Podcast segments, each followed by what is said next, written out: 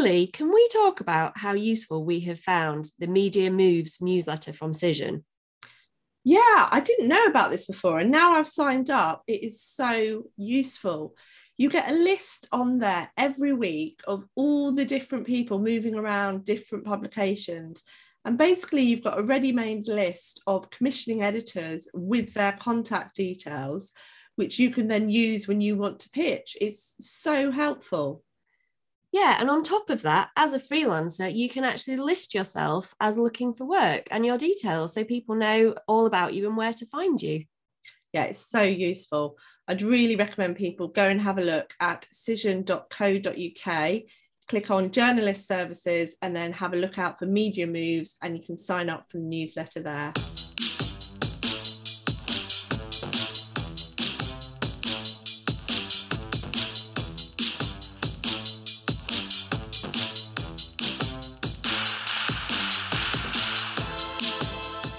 Hello, and welcome to Freelancing for Journalists. I'm Emma Wilkinson.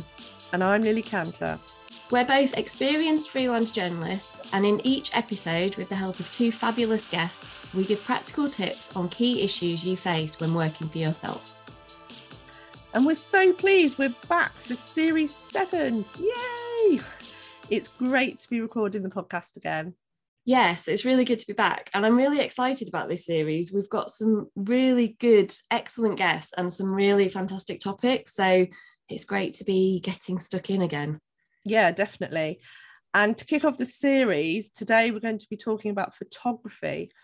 But before we get down to business, let's share our freelancing highlight of the week. So, Emma, what's yours? So, I'm gonna, I'm starting with a really strong one this week. I think I'm setting my bar really high here and I'm not going to beat this in future weeks. Um, but an article that I wrote on medical school places um, was mentioned in Parliament this week.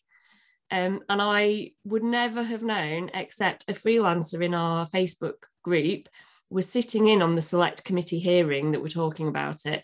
And she messaged me because she knew it was my article. Um, so obviously, I went straight to Parliament TV to get that clipped and onto social media as fast as I could, not shy about self promoting when my work's getting talked about uh, in Parliament. Um, so yeah, it was quite exciting. Uh, mm. what's what's yours this week, Lily? Um, well, I think this is a joint one, really, in that um, you and I we had a meeting with a publisher this week, and it was really, really positive. I think it was actually a bit more positive than we we were expecting um, and it was really great brainstorming session actually. And it was really great to get their input and they were really keen to work with us. So now we've just got to go away and come up with some ideas and kind of get the ball rolling. So yeah that was exciting. I'm looking forward to writing another book i think. Yes it was kind of surprisingly positive but lots of good ideas came out of it. So yeah it's quite exciting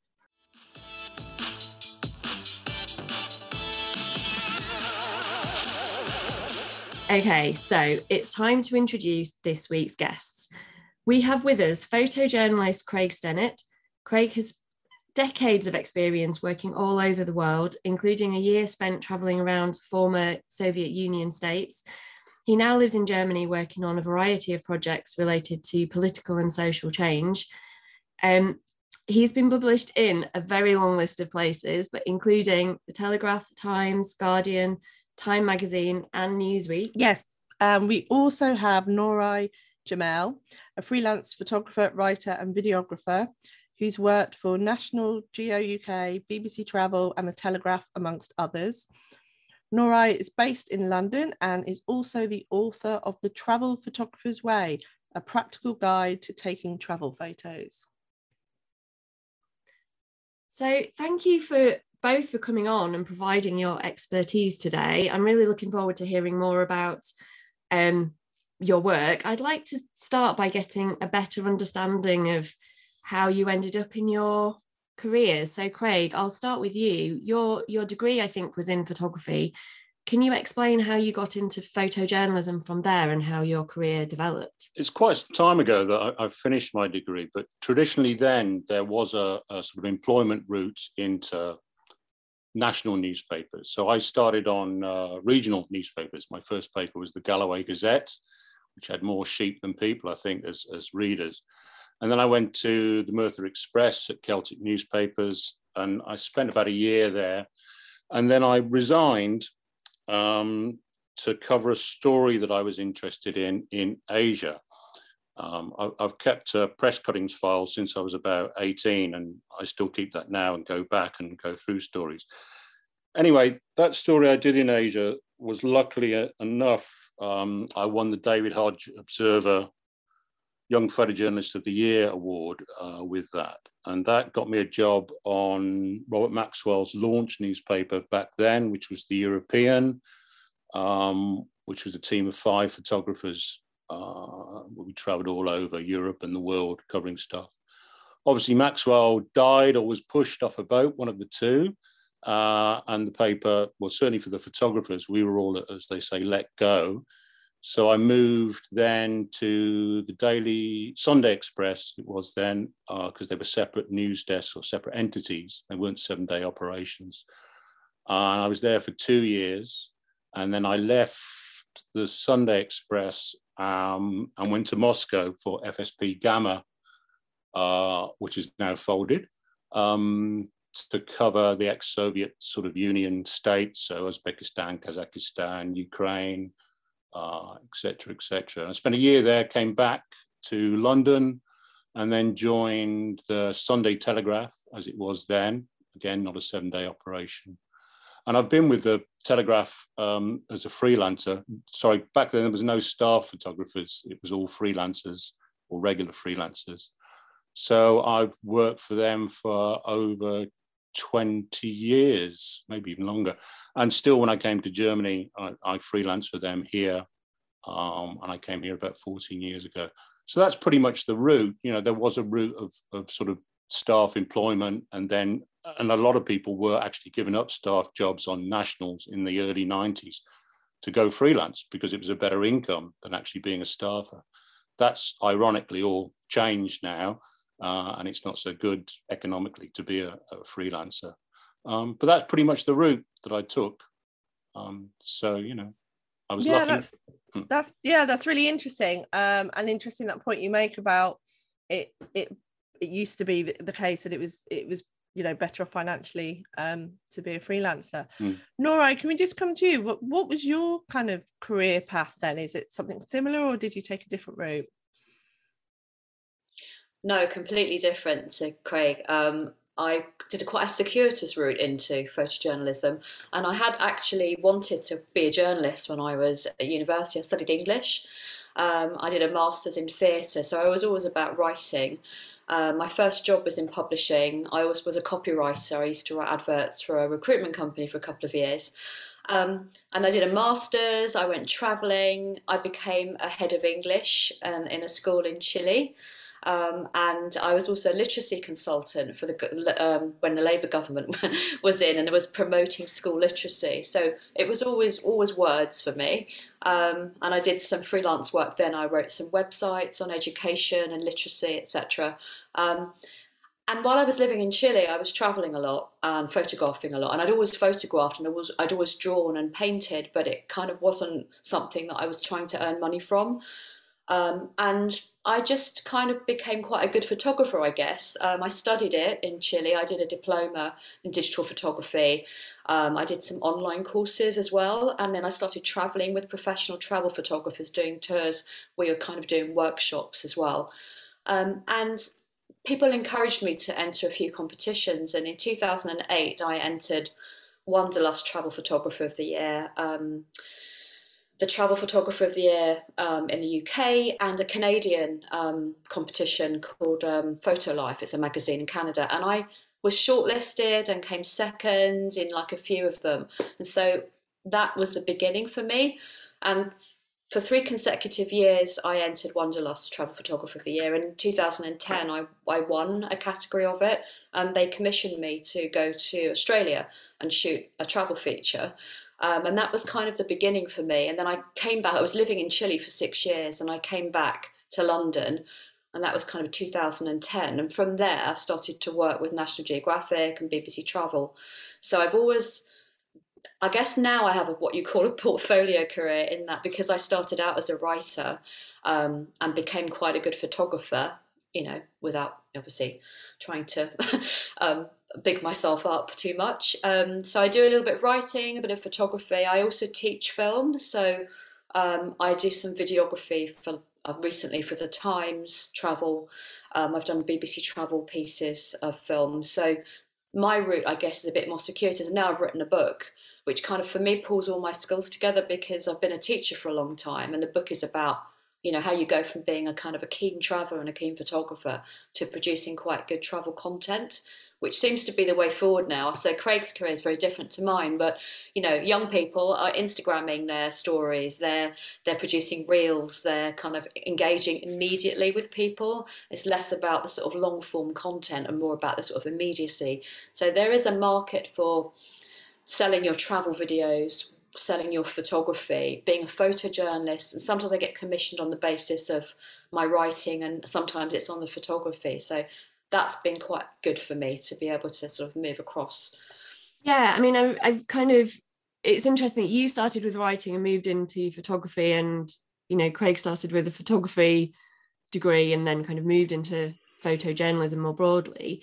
I mean, Nora, do you think it's useful for young journalists coming in today to have all those different skills, to do loads of, you know, different aspects and not focus on any one aspect of journalism? I guess from what I would say, and this is what I say to students that I teach, is that obviously you start with one area. So I loved English. I loved I loved my English degree. I wanted to be a journalist. I did a short journalism course after I graduated, and that was kind of where I was going.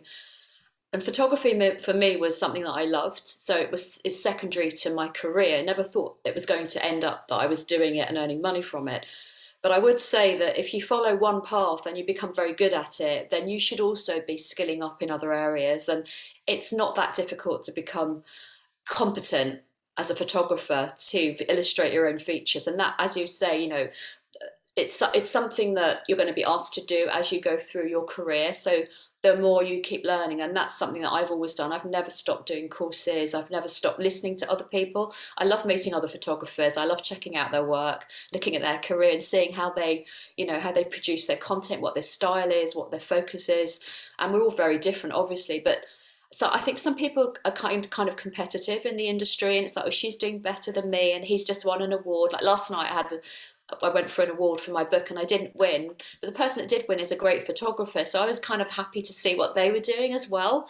Um, so yeah, keep learning. I wouldn't say you should put pressure on yourself to be brilliant at everything because I think that comes with experience. And like obviously we're you know i'm a bit older and i've done a lot some of my students say wow you've done so much. And i say well you know that's incremental over decades. It's not it didn't happen when i was mm. 21 so just keep kind of thinking yeah. what's the next skill? What do i really want to get better at? Put all your passions into it and you will actually become quite confident and quite adept i would say. Yeah i mean obviously and you've both seen huge changes in the industry anyway so we all have to keep kind of adapting it's kind of adapting to survive. Craig can i just ask you um, how much you had to develop your writing skills in your role or is it for you is it more about um, mainly about photography? Um, i think it's sort of when we used to file features when i used to work for fsp gamma um, you'd always have to write about 1,000, 1,500 words to go with your, your set of pictures, because that would then be distributed around magazines. So it'd be a basis that they could work from um, to write their own piece attached to your photographs. But what really changed was, was after the financial crash in 2008. And the first thing you sort of noticed was that the, the writers were still being sent to world events, but the photographers weren't from from the sort of home base or home newspaper or magazine, they'd pick up um, either agency or local photographers. So in order to keep sort of covering stuff that I found uh, interesting, it sort of became inevitable to write the pieces as well. That said, um, I was quite fortunate because um, I always traveled on pieces where they were commissions. I didn't do stuff speculatively, so it was a words, pictures package. And I think the first feature I did was in, in Mozambique on a women uh, mine clearance unit, and that was for Reader's Digest in the UK. Um, so it, what I'm trying to say is that skill of journalism is, is should be universal to photographers and, and to the written word. Um, and it just became inevitable that I had to write features because you just didn't get to travel. You didn't get to cover stuff that was of interest um, to myself unless you took on that skill. Um, that said, I also wear two hats because I, I, I, work here also in Germany for Getty Editorial. Um, so that purely is photo based, although obviously you're captioning, etc., etc. But then I do stuff that's direct commissions, which are features, which are words and pictures. But because I come from a, a photographic background, I think I tend to look at stories um, that I want to cover if they'll be visual. And I tend to think that the, that, that you know will the pictures work? Is this worth covering? Um, and so that's really how it, it sort of panned out for me. It was a financial necessity, really, after 2008. If, if you still wanted to cover interesting stuff, then you had to write as well. Uh, and, I, and, I, really enjoy it. Um, I'm quite happy to do both. It gives you a lot of independence uh, and autonomy when you can put together an idea and you can pitch it, and then you get a commission, which is really nice. And, and you sort of control it more than just feeding pictures in either to a photo agency or to just a newspaper or magazine. I think that's uh, that's it in a nutshell. Yeah, and I think you're right. It's about moving with the times, isn't it? And and having those different skills and and making those changes if you need to. Um, and like you, Nora, you said, sort of always sort of trying to improve and build your your skill set. Um, so I'm I'm interested really in the commissioning side because Craig, you mentioned there that you you do pieces that are are commissioned. Um, if you were doing something that was just photography, how would that commissioning process work? Is it the same as words? Would you would you just pitch, you know, the mm, story mm, that way? It, it, it's the same in terms of you're pitching an idea, um, but then I I'd pitch them to different desks. Obviously, if it was just the way it works here in Germany is uh, I, I mainly freelance for the, the Daily Telegraph here uh, as a photographer, but I work with um, their correspondent here in Berlin. So I'll talk to him each week about what's going on in Germany. We tend to come up with ideas, or I'll put up ideas that I've seen to him. He'll then put it through its, his news desk, or the foreign desk rather, which actually historically within papers if it comes through the, the word section, it carries more weight than if it comes through the picture desk. So he'll put an idea up that I've spoken to him about, so then we'll go and cover it. Um, in terms of the, the features, well, in terms of the features that I write, then that's directly as, as a story. Um, I'll have a, a, sort of stock of pictures that I can use. I do quite a lot of stuff on the far right here in Eastern Germany uh, for UK publications. And I have a back catalogue of work photographically that I've produced uh, on them. So that always ties in with the words. If it's like last Saturday, I was covering the demonstration in uh, Berlin in support of um, Ukrainians, obviously, over the, the war that's unfolding. And that was straight for Getty. So that was an assigned uh, commission picture orientated captions, and that was it. So it's two hats really that I wear. Um, but the process is still the same. You pitch them to desks. You just possibly have different emphasis on on on how you're putting that that that pitch together, uh, and hopefully someone picks picks up on what you're suggesting. Yeah, and that idea of kind of working with a reporter as well and having those contacts and networks, I think is. is... I think that's essential, really. Um, you know, there's lots of publications I'd like to, to work for, but invariably, unless I, I don't know someone there or have some contact, you, know, I don't get a reply to an email, um, which is quite normal. So yeah, those links that you make through your, your career and, and from college, actually, um, you know, they stay with you uh, as you sort of move on up the food chain, as they say, um, and, and getting commissions. Yeah, and I think that's really, really reassuring for our listeners to hear that, you know, someone like yourself that's got so much experience, like even you don't get an answer from certain desks. No. um, and like you say, it is all about those connections that you make along the way. Um, Nora, can I just come to you? Could you tell us a bit about how it works in travel in terms of that sort of commissioning process?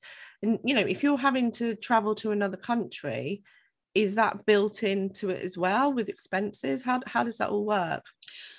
Yeah, I mean, obviously, the last couple of years have made travel photography and travel writing quite tricky. And what Craig was saying about using um, photographers who are based in in sort of certain territories. That's been happening. So you know we haven't been able to fly really, and I actually quite like that idea because with um, climate change issues, maybe we shouldn't be flying all over the place to report on a story that a local photographer could do. And I think that people are sort of rethinking how they work in travel now, which probably is a good idea. Um, for me, it's a mixture, and I have photographed features for other writers, for National Geographic, for example, where they've sent somebody to Seville. They have taken some pictures, um, but not quite what they wanted. So they've needed a photographer to sort of go, and that will be um, arranged through the usually through the tourist board. But the thing about travel photography is they don't really want you to go for very long because they don't want to have to pay too much for you to stay in a hotel and fly you out there. And you know, if you want to get a really nice feature, you need to be there for more than a day. You can run around as a writer and get enough information and come back and write it. But if you're waiting for the light to be, you know, if they want a nice big double page spread that's really sort of aspirational for a, you know, Condé Nast travel or something like that. They don't just want a, a piece of photojournalism that is sort of um, documentary in style. They want something quite advertorial, quite luscious, and you do have to wait for the right light. So that can be quite tricky. And a lot of travel photographers who I know, they do do speculative work. They do try to plan trips where they know they're going to get some stock photography. They might sell to a picture library as well. And they might pitch two or three stories to two, two or three different editors. And I've managed a few times in my career to get quite a lot of work out of one trip. Um, so you kind of pay a little bit more yourself to stay a bit longer and hope that that reaps, you know, dividends in the end. But with commissioning, again, it is down to who you know. So when I was working, when I won a few, so I won Wanderlust and I went to a few different um, travel shows, met quite a lot of people in London, was just starting out, had a business card, and I was doing some work for a charity in South America because I had been living in Chile.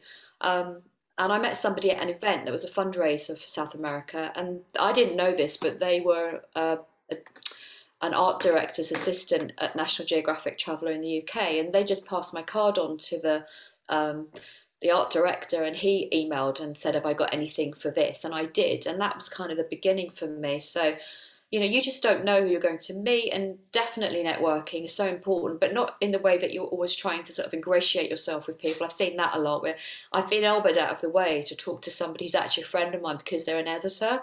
That's not nice behavior um, so be a good person but go to things and chat and just you just don't know who's going to be the person that says oh i met this really great guy who's a you know really good writer and you should you know you should contact him because he was saying that he's a you know he's he's photographed he was written about the far right in Germany. So just hearing a podcast where you think oh he's the guy we should talk to.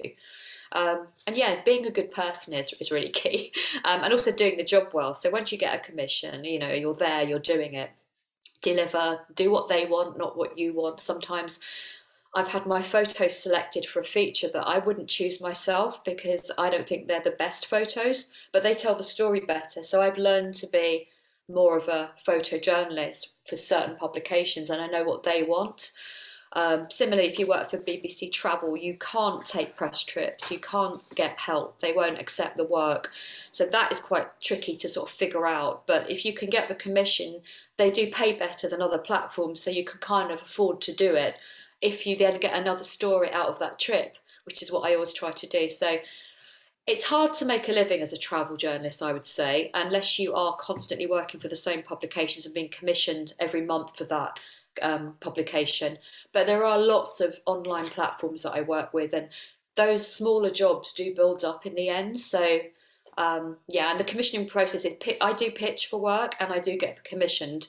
So it's a kind of a balance. And I probably pitch as much as I get commissioned or more, and I probably get rejected less than I used to, but there's it's constant. You know, you're constantly cutting one idea that doesn't get taken up by one publication. You repackage it, you pitch it elsewhere. Eventually, it lands. I would say so. Be resilient and don't take it personally. It's not about the quality of your work. It's always about the timing, how busy. But it, editors are so busy.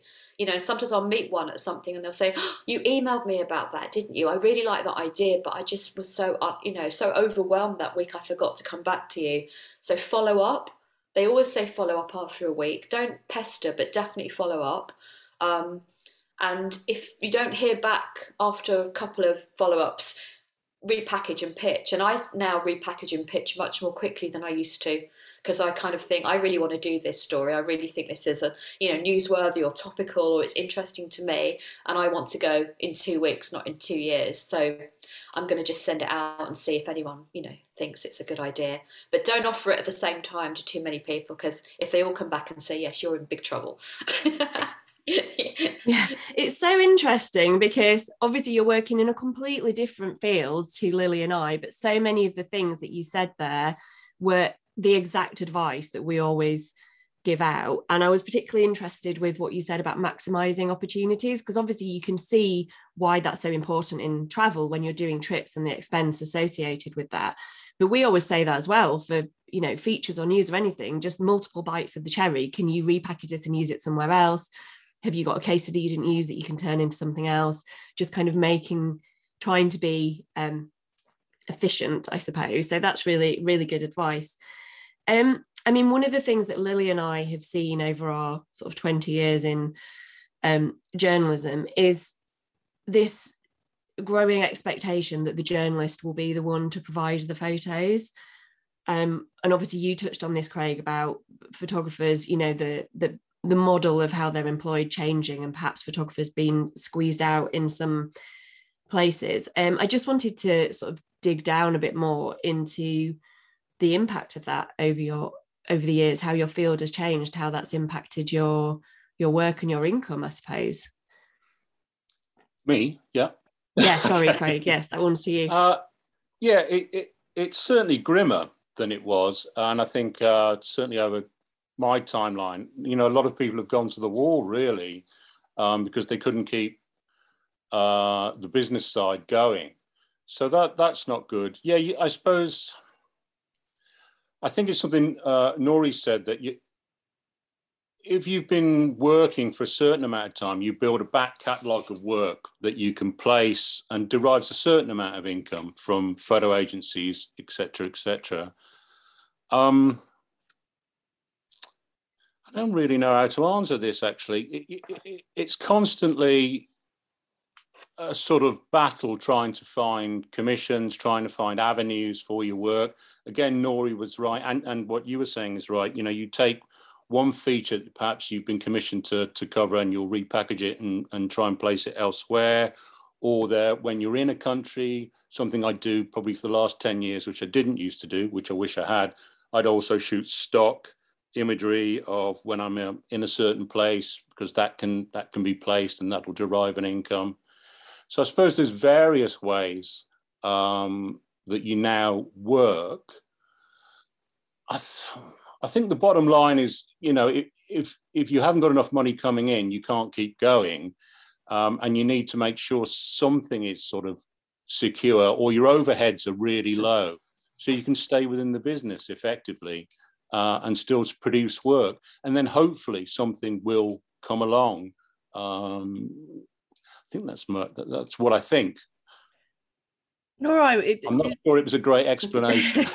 no, no, it, it, it, I mean, it's tricky, isn't it? Because there's so much that's shifted. And I just wonder, Nora, you mentioned earlier about, you know, obviously social media and Instagram and that sort of instant photography and video sort of travel journalism. I mean, what is the impact being, do you think, on on your career or on travel photographers in, general you know is it more difficult to find work now? Are, are, are sort of you know professional photographers being squeezed out?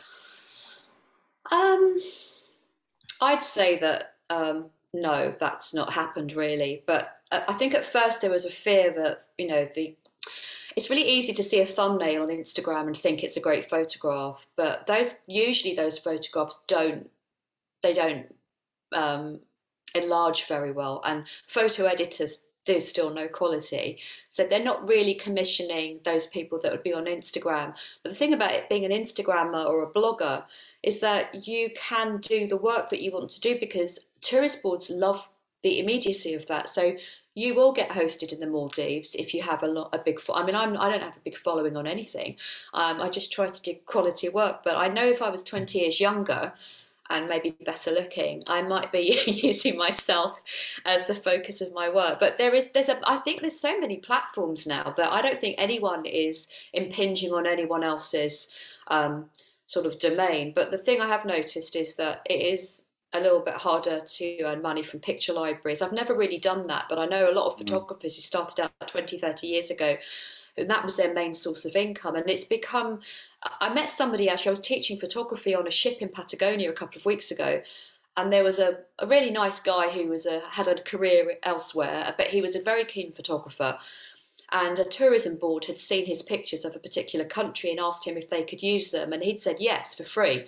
And I was like, please don't do that because I might try to sell my photos to that tourism board, and you're you've got another income as a doctor or a dentist or a lawyer and you really are kind of devaluing the photography that we're doing. So that's made it harder. And digital photography, obviously, it's so ubiquitous and, and it's so easy to get it for free. And not everyone has quality control. Some people will just accept a photo from somewhere and that's good enough. Uh, but there's, I think there's still, with some of the print magazines that have folded and some of the newspapers that are not really paying for photography, there are lots of online things that are coming all the time that do pay for photography and do pay for photojournalism. So I think it's just looking for other um, platforms for your work. But it isn't, I don't think it's easy. I don't think anyone I know who's a travel journalist is just doing that. Um, most of the writers I know are also copywriting, and I did some work for a hotel brand recently and earned more money writing copy about a country for a hotel website than I would for, you know, working for Wanderlust maybe or somebody like that. And it's quicker writing as well. So looking at other avenues. So, you know, as a photographer, there is lots of other work you can do if you're based in one place. And I don't, I've never really done weddings and that kind of thing, but they do pay well. So I think it's sort of thinking about what your skills are, and if you need to keep going and you really want to work in this industry as a travel photographer, don't necessarily poo-poo doing the odd wedding or doing the odd event because that can't you know, events photography also is very well paid. I don't do that because it's just not me. But I know if I wanted to just survive as a photographer, that probably is what I'd be doing. And portraits, that kind of mm. thing, headshots, commercial work. I think um, fantastic um, advice. Yeah, Go on, sorry, Lily. Yeah, yeah. I think um, what I was going to say was really interesting that point you made about um, the person giving their photos to free to the tourist board because that was something else we wanted to ask about was certainly I find um, because I write a lot of features that usually I'm asked to provide photos as well. Um, and sometimes that can be um, you know just a collect pick from the the source itself. You know they want some kind of head and shoulders picture or maybe something in situ. Um, but occasionally you know I might go and do a face-to-face interview and take some photos as well.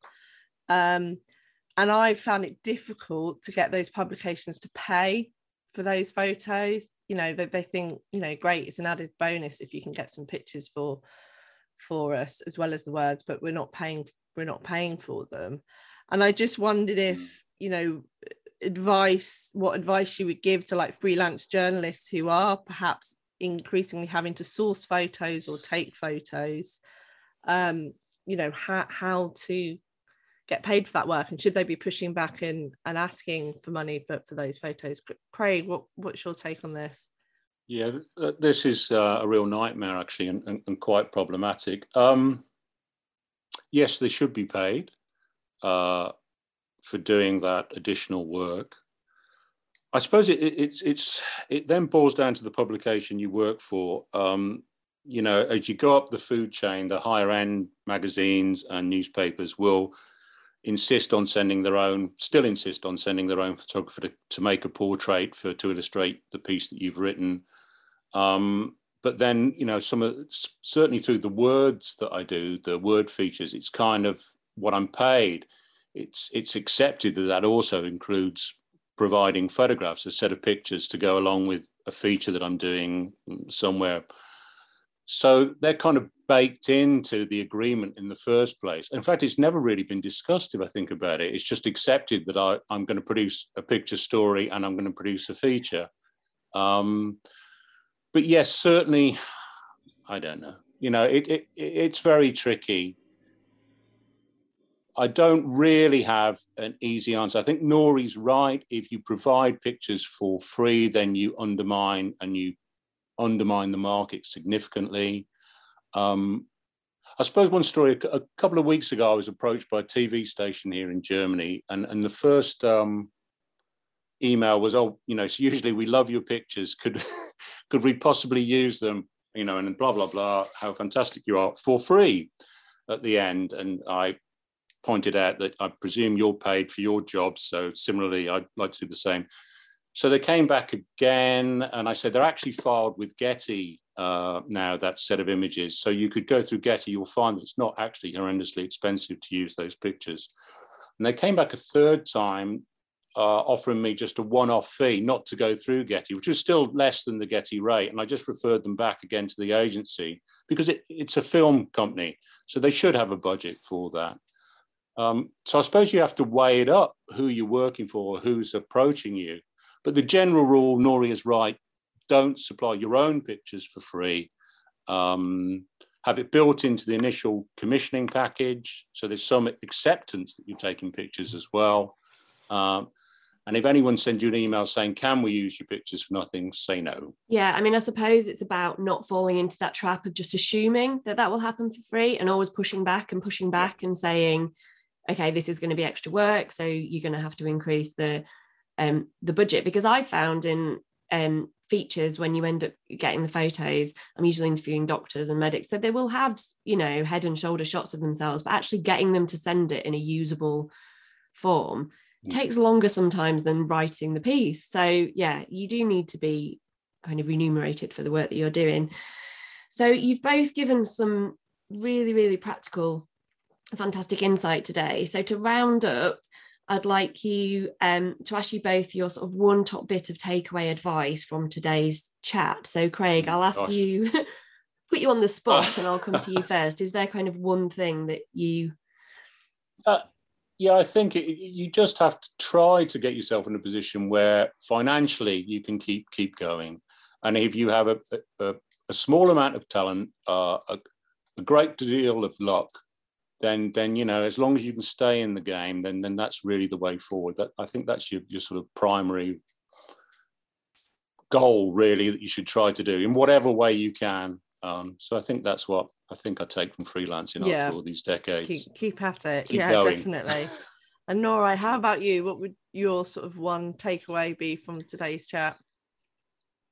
I guess diversifying your skills and looking outside of the one thing so you want to write for nat geo that's great. That's not going to happen obviously every month for you. So if you get a couple of features with nat geo over a year or a couple of years that's great. But all the other things you could be doing that will build up to earn you money including um, business to business copywriting etc don't just look at the big platforms that are kind of the you know the glossies and the the sort of sexy ones go for the, the work across the board. And you can have a portfolio career. You can earn enough um, and yeah and use your skills. And i guess with that is to keep keep training yourself as well. Keep learning um, new areas as the industry progresses. We'll probably be doing vr next. Um, yeah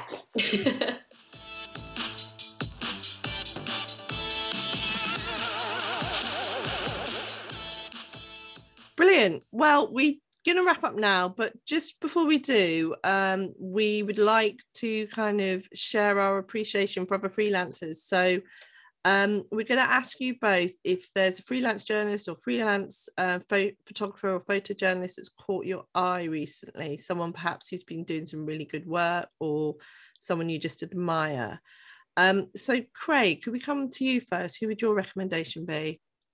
Yeah, it's, it's a chap called Jörg Luken, uh, who's based in Berlin, and he has brought out uh, his own publication online called the German Review. And I think you can get that on Substack. And uh, you can also get the free version, which is obviously the edited down releases that he does through LinkedIn. And I find his stuff really well written. Uh, it's all about Germany, so I find it of interest. It's in English as well, so it gives you a good sort of basis of what's happening in the country. And, and I really like his, his style of writing. I wish I was as good. That's a really good shout out. Thanks ever so much, Craig, for that one. Uh, Nori, same question to you. Oh, there's so many people that I could recommend and that I follow and their work, whose you know whose work I, I admire. But someone recently that I've sort of met and been looking at what she's doing is Zoe Goto, and she's writing a book at the moment that's based in the deep south of America. But she's been going there to do research trips, and while she's there, she's producing all kinds of content, so travel writing. But she, I think she's just done something for um, an architectural magazine on. Um, on design and she's really good at sort of seeing the opportunities while she's doing her research for a book to be doing travel pieces, food pieces, architectural pieces, and that's kind of, and I do admire that in a writer or a photographer that can go outside of their genre and not be just classified as a travel person or a novelist or a writer. Um, and she's been doing so many pieces. I think it's all power to her. It's fabulous. And she's a great writer as well. Brilliant. Another great recommendation. And we'll add both of those to our show notes so our listeners can go and check them out as well. Thank you both so much. It's been really fascinating um, and just so many overlaps really with with lots of things we've been talking about on the on the podcast today. Um, so I hope our listeners will take away a lot of useful tips from today. Absolutely, it was really interesting. Um, if you want to make more connections, come and join our Freelancing for Journalists Facebook community where we now have 5,000 members. Yes, and we're over on Twitter at freelancing4, and you can follow us individually. I'm at Lily Canter. And I'm at Emma Journo. And we also want to say thanks to our research assistant Helen Quinn and our producer Maddie Drury. And we'll be back next week, but goodbye for now. Bye.